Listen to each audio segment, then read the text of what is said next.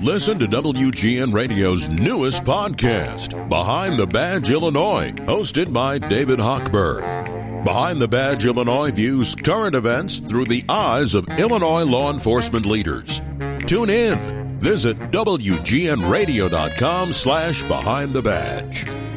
Chicago's a home to many historic structural landmarks, and of course, anyone who's driven down the Kennedy from uptown to downtown knows the Morton Salt Building, whose roof famously displays a massive illustration of the iconic Morton Salt Girl with her umbrella.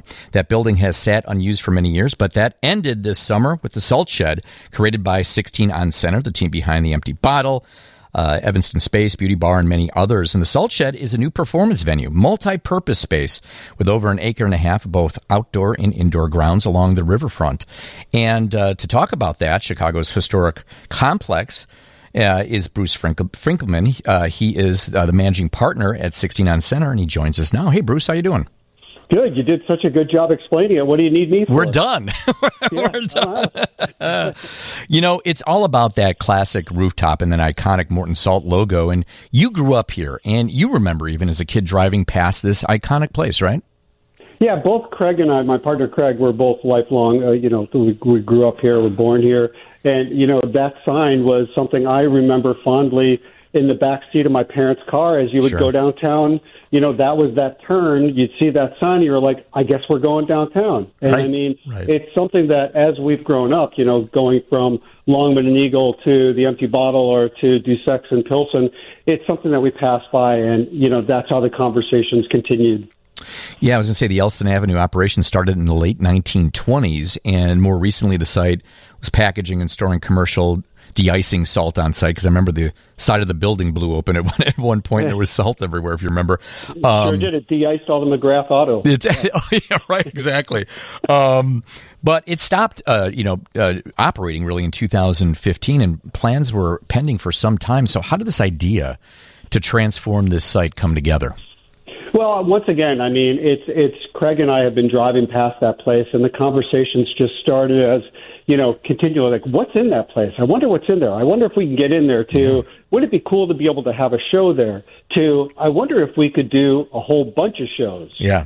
So I think that's really how the the you know the ideation of of that space came to be, and you know from Thalia Hall being you know this landmark property to our property at uh, uh, where Revival Food Hall. This is something that we really enjoy from an architectural standpoint, and something that we like to hang our hats on from you know from a mission statement for all of our properties. Let me ask you: When you first walked in the building for the very, very first time to see what was inside, what was your impression? What did you see at that time?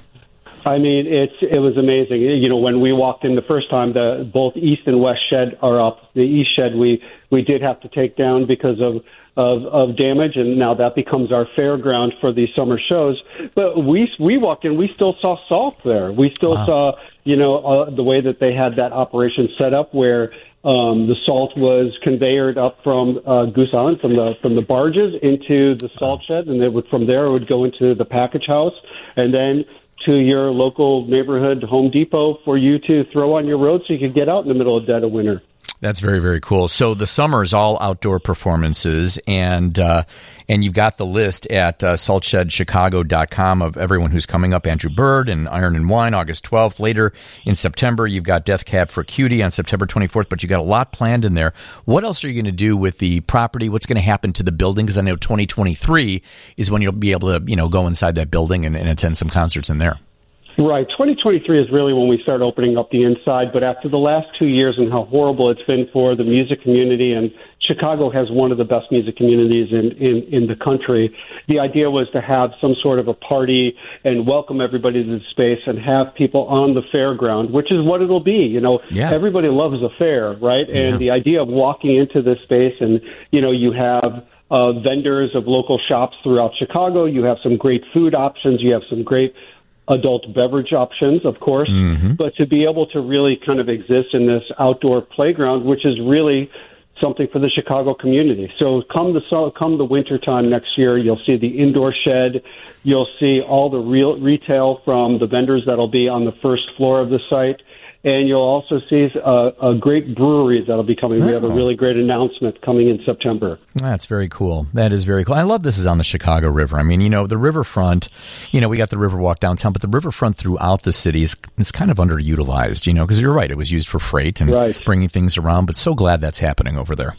Right, and to be able to let people see the beautiful Chicago uh, skyline and and the lakefront and be able to be on the lakefront, it, it, it really is wonderful. And the idea that we're opening it up for our Chicago community is something that's really exciting to us. Yeah, one of the opening events you did there, you donated some of the ticket prices to a, a uh, homeless uh, nonprofit, didn't you?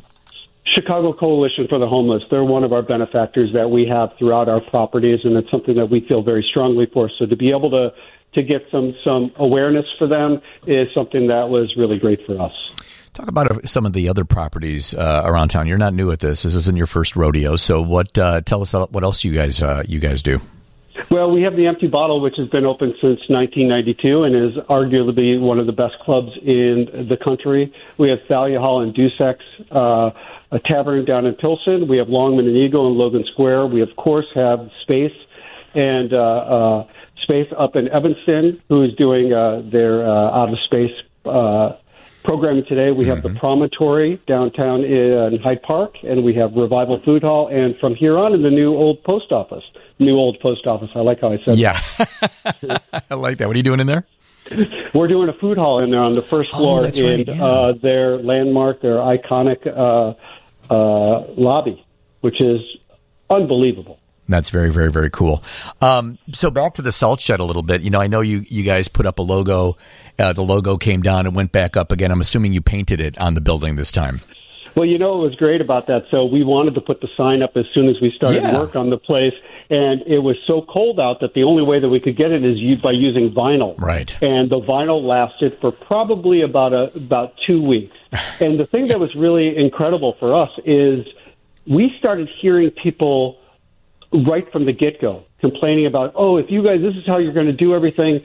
But oh. what it really did for us is it was really amazing to see all the eyes that were actually paying attention to what was going on there.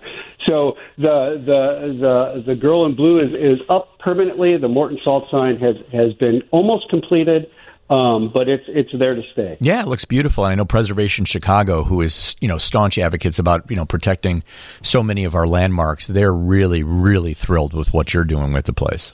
Oh yeah, and we've been able to keep the pursue the the the skeleton for the east east shed is now the proscenium for the outdoor stage. So there's a whole bunch of things that we've been able to keep, and you know the ethos of our interior design has always been to let the let the property shine through because it's a heck of a lot better as far as interior design than anything we can come up with.